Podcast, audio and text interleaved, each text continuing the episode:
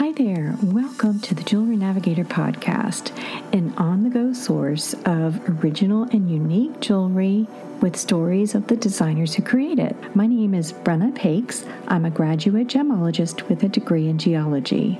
I've worked in the retail sector for over 15 years after completing my graduate gemology diploma and working in the industry for a little while, I took an intermittent career break and worked for a major airline.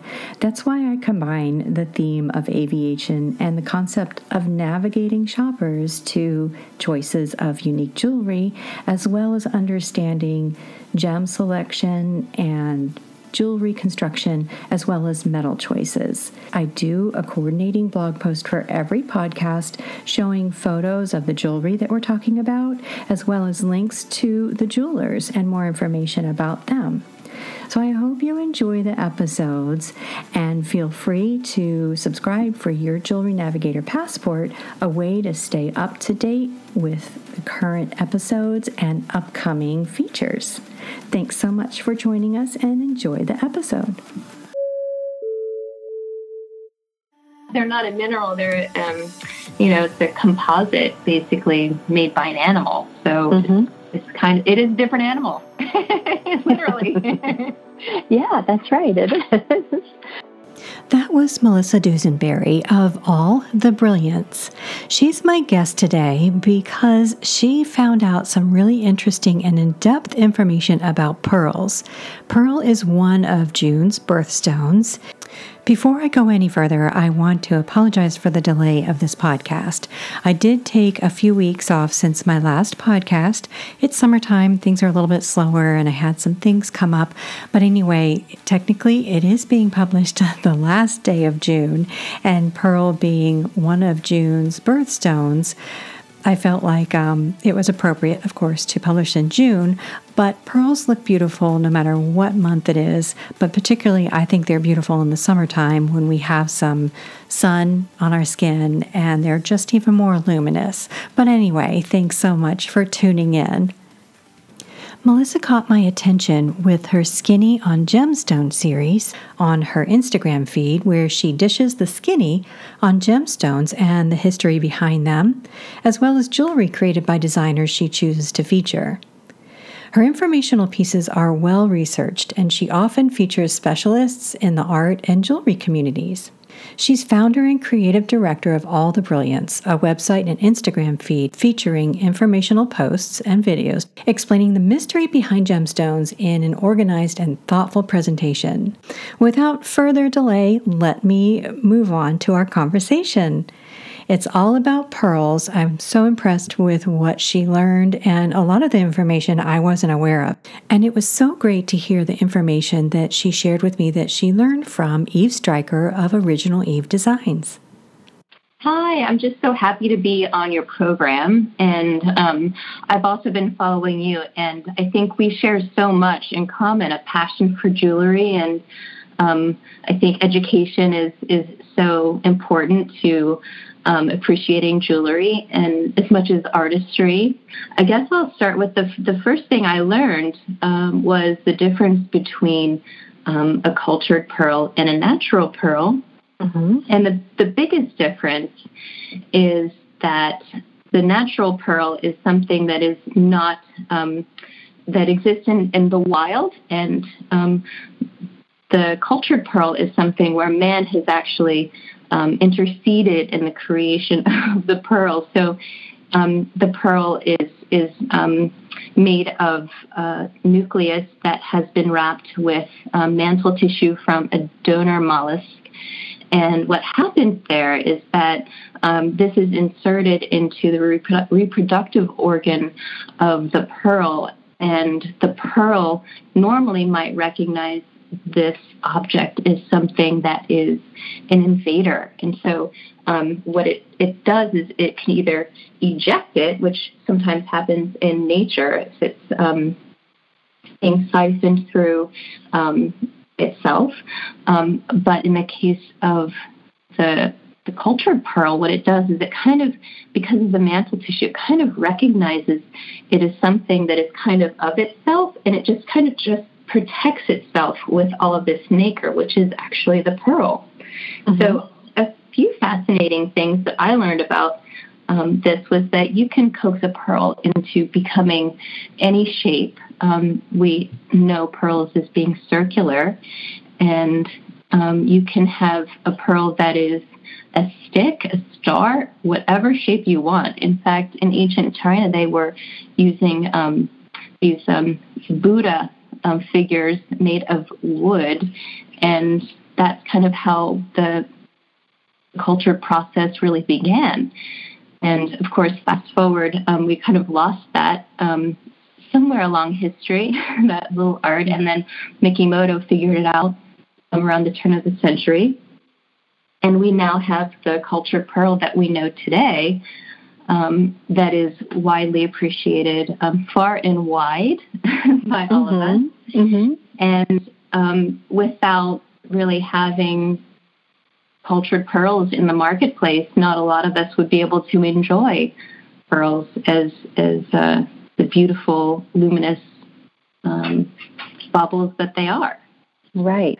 So, in nature, the natural pearls versus the cultured pearls, are there, for the natural ones, are there usually just one pearl that forms in the mollusk, or are there more than one? Yes, there's only one pearl um, that would usually form in a mollusk, so far as I know. Mm-hmm. Um, and what happens with the cultured pearls is, and this is why I believe this might be true, with cultured pearls, usually um, Chinese freshwater pearls are implanted with multiple um, nuclei, and sometimes it's not even um, you know, with the, the nucleus, with the mantle tissue, sometimes they just implant the mantle tissue.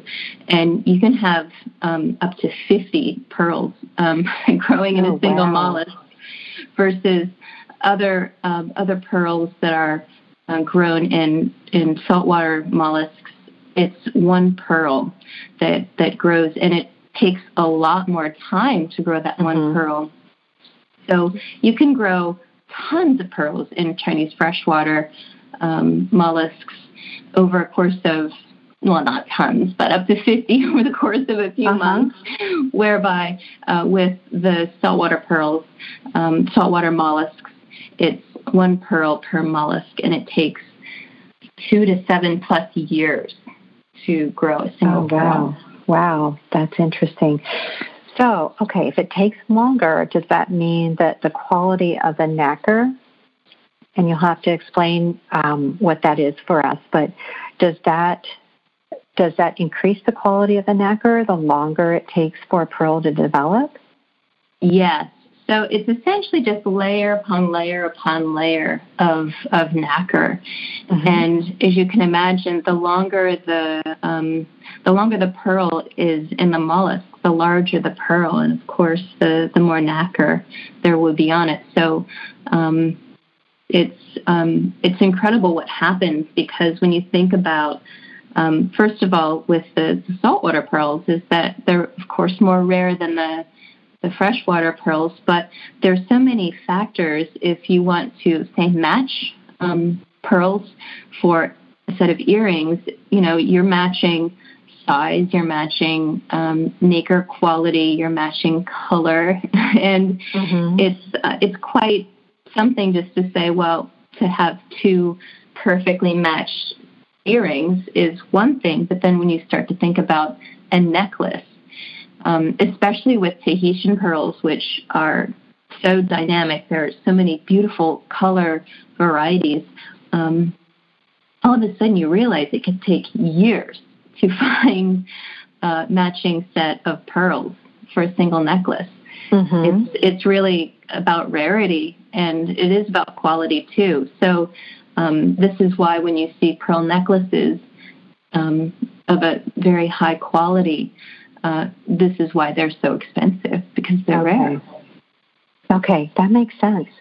You have a really have beautiful um, pictures on your Instagram feed, and for anybody who's listening, go to All the Brilliants. That's at All the Brilliants, all one word. That's Melissa's um, Instagram feed, and she has beautiful images of uh, pearls, all kinds, freshwater, um, Tahitian, and really pretty. There's a pair of earrings that you feature that are elongated.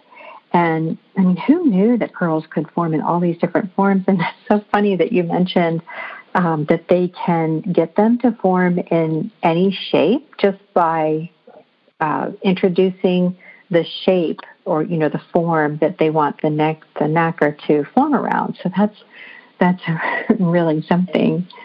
Yeah, well, um, I have to say, I had two awesome collaborators on the Skinny on Pearl. Mm-hmm. Um, Eve um, of Original Eve is one of the most fun, awesome women to know, period. and she is so passionate about pearls and jewelry in general, of course, as a designer. How could she not?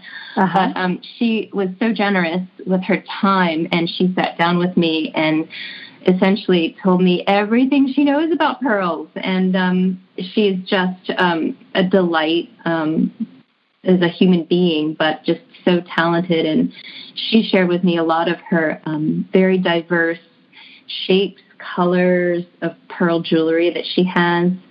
And I also have to say that um, the person that I worked with, um, as far as the the actual um, pearls that you see photographed here, um, those are from Alico Pearl. I worked with um, Raphael, who really did so much um, to show me a diversity of pearls um, that completely blew my mind. And um, mm-hmm. just playing in the, you know, with all of the pearls as I was photographing them, taking videos of them, you know, you kind of start to get, you know, blown away by the beauty of these things and to just have so many in one place. It's sort of like a kid in a candy shop times mm-hmm. thousand.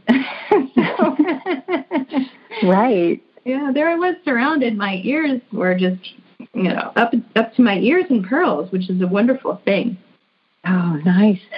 So, what kind of insights did he have for you? Um, like the pictures that you show of the loose pearls, are those the pearls that were in, in his studio? Yes.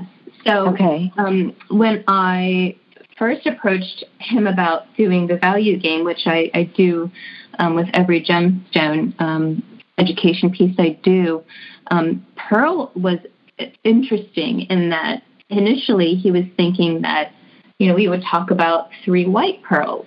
Mm-hmm. And at first I thought, well, yeah, that makes sense. But what I wanted to do was sort of show a dramatic difference of the variety of pearls, how they can different colors and shapes, and um, and I realized the thing to do was to do two pearl value games because uh-huh. it just it merited two value games. So we um, we looked at three white pearls that were essentially the same the same color, the same shape, the same relative roundness, mm-hmm. and um, they couldn't have been more different in terms of price point. So when you looked at the value game for the white pearl, it kind of looked like a bit of a joke. Like, what are you trying to pull here, Melissa? But um, the reality is is that the three pearls were all, of course, cultured pearls, not natural pearls. They were um, nine millimeter round pearls, and it was one Chinese freshwater pearl, a Japanese Akoya pearl, and a South Sea Australian pearl or Australian mm-hmm. South Sea pearl. Mm-hmm. And um, you know the the thing about that is is that I thought when I put this on um, Instagram, would people think they all look the same? And i did get a few comments like that. But but it was it was cool that people actually did see some some important differences. Um, you know the the biggest one i think that um, i was delighted by was that people saw that um, that um, one pearl just didn't seem to have as much luster as the other, mm-hmm. um, and that would have been, of course, the the Chinese freshwater pearl. Mm-hmm. Um, the other cool thing was I learned uh, with the Akoya pearls what made them so special and what they're known for is their near perfect roundness. So if you put an Akoya pearl um, that is a fine quality on any flat surface, it'll roll in any direction. Okay. Um, and so that was a cool um, factoid that I, I would have never known um, uh-huh. had it not been for this. And then, you know, the, the South Sea pearls, you know, I, I thought well, there's got to be, you know, maybe a rarity or, or um, you know, obvious price point difference in that, um, you know, the two pearls that were the saltwater pearls um, I chose. And, you know, the thing is, is that between the South Sea pearl and the Akoya pearl, the, there really wouldn't have been any price point difference had they been, you know, all, all qualities being equal. They would have been very similar in value. It's just that um, because the one that, that we chose, with the Australian South Sea pearl, was over seven times more valuable than the Chinese freshwater pearl. Um, and I think the Akoya pearl was um, I think it was over four times. Um, I can't recall off the top of my head. Um, I believe that um, the reason that the Australian pearl was more expensive than the Akoya pearl was because of the luster. It was just mm-hmm. a better quality luster. Mm-hmm. So and it's a lot of moving parts. Yes, yes. And then, kind of to return back to our discussion earlier about the nacre and the length of time that it takes for a natural pearl to form, especially in salt water, that kind of goes back to um, what we were saying. The longer a pearl is forming in the mollusk, the more time it has to develop layers and layers and layers of nacre. So then that contributes to how lustrous it is. Is that right? I, I think it's also, um, I think it's a number of things. I, I would also say the other important component is the environment that the mollusk is in. Mm-hmm. So the, um, you know, the most important thing for a mollusk to to sort of develop a beautiful pearl is for um, the water to be um, pristine, healthy, nutritious. Okay. And I think all of those things are are super important um, mm-hmm. because obviously the, the better environment the, the pearl is in, the, the better quality, the higher quality the pearl will be. Mm-hmm. Yeah, okay. Cool. So it's kind of like the pearl has the same thing as you are what you eat or what you drink or where you live. exactly. Okay, cool. Okay, so explain to us the difference between freshwater and saltwater? Well, for for saltwater pearls, it's a much harder game uh, because you have a lot of environmental factors that could affect a harvest, much mm-hmm. like you know if you were raising um, corn or um, uh, something, some other agricultural um, thing. It is really based on the weather. So if you have a typhoon or an earthquake or something like that, that um, could um, harm or impact negatively a pearl bed, um, obviously, um, you know, it could wipe out a crop. Mm-hmm. And some of these some of these saltwater pearls, you know, as you um, as we talked about, they take years to grow. So imagine um, what's at stake if there is a typhoon and completely wipes out um, pearls that were growing for seven years you know, mm-hmm. all of a mm-hmm. sudden game over. Um, and that also impacts the, the value that is in the marketplace too, because all of a sudden, if there would be some tragic event that happened that would wipe out an entire region, um, you know, those pearls that are in the market currently, they would probably go at a much higher price point because of rarity. They're all of a sudden, mm-hmm. you know, it's like you have to start all over again and grow those pearls for however many years. And um, so it is very much a commodity in the sense of, you know, any kind of agricultural um, commodity would be. Okay. But when you think about how also for natural pearls to be harvested, you know, the people who are diving, you know, they suffer from bends and, you know, it's the yeah. it's a really tough uh it's a really tough thing, just like, you know, artisanal miners are literally um, mining with their body. You know, it's it's still a, a very um, arduous thing for man, but also for the critter to grow to grow the pearl.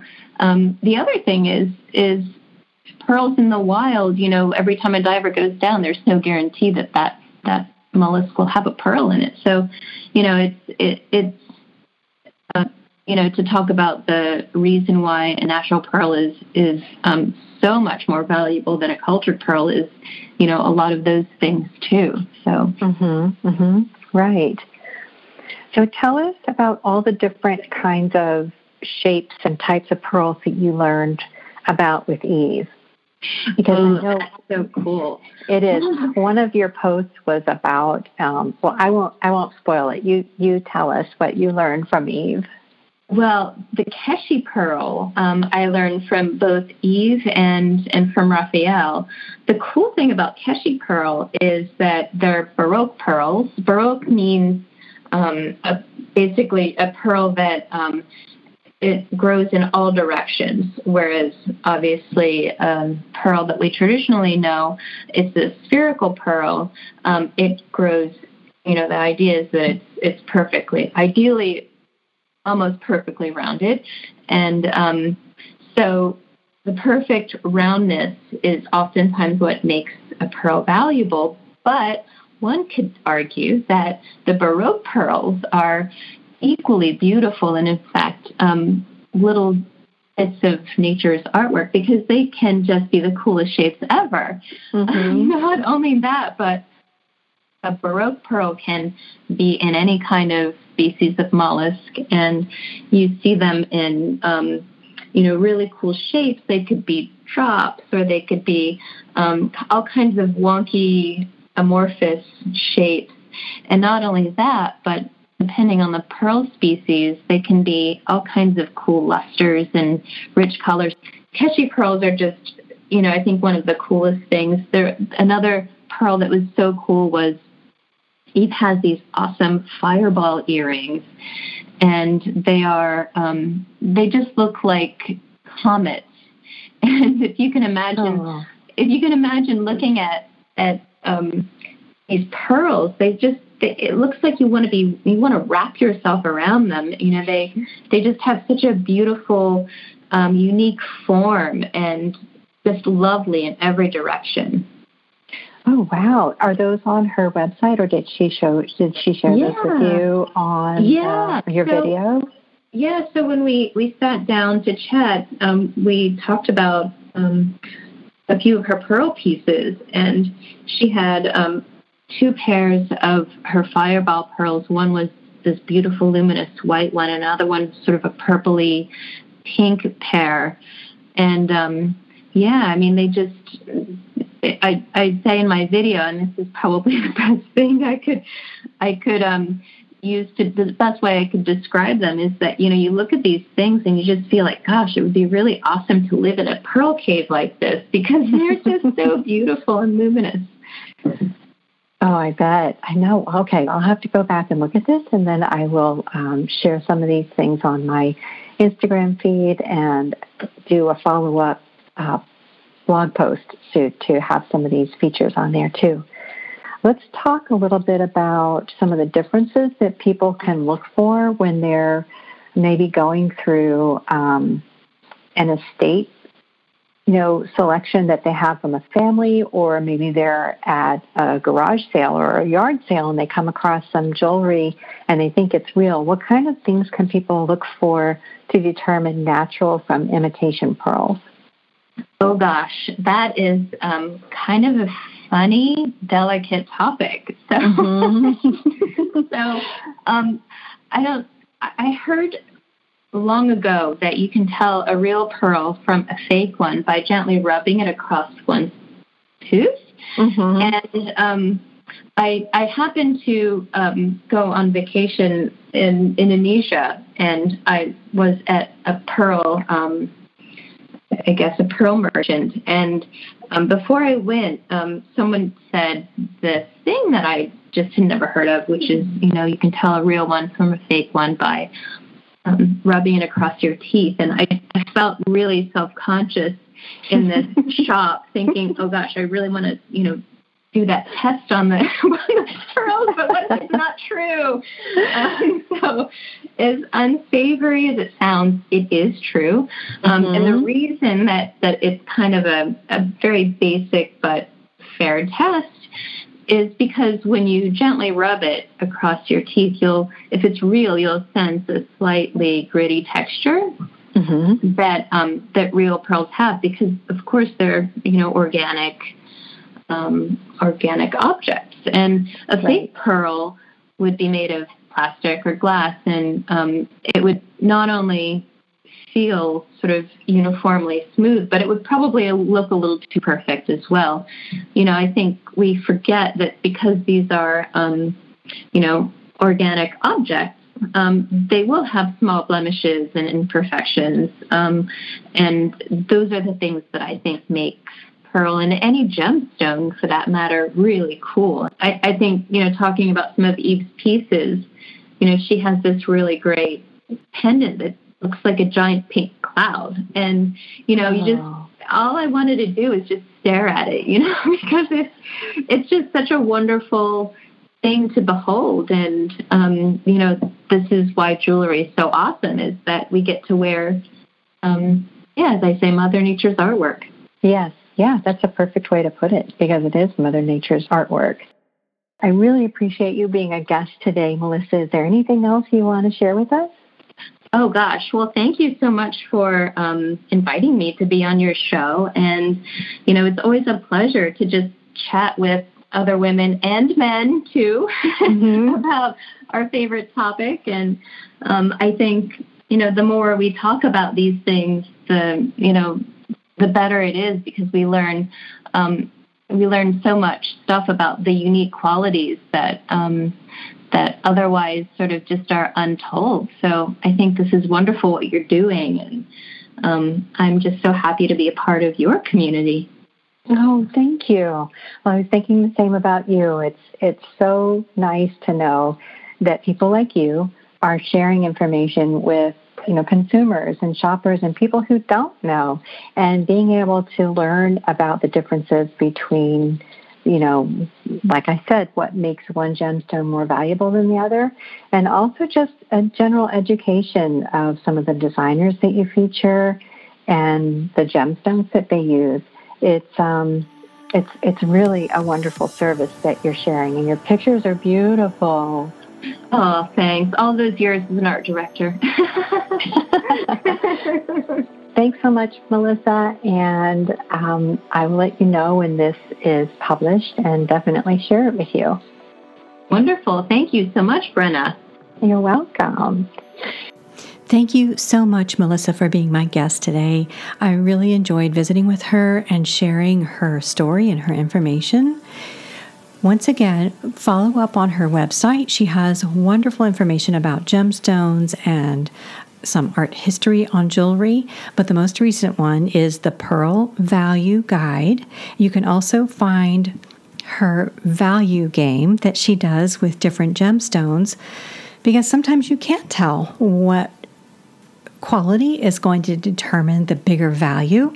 She has such valuable information on there. So if you're preparing to shop for jewelry or gemstones, I highly recommend Melissa's website, and that's all the brilliants, B R I L L I A N T S dot com.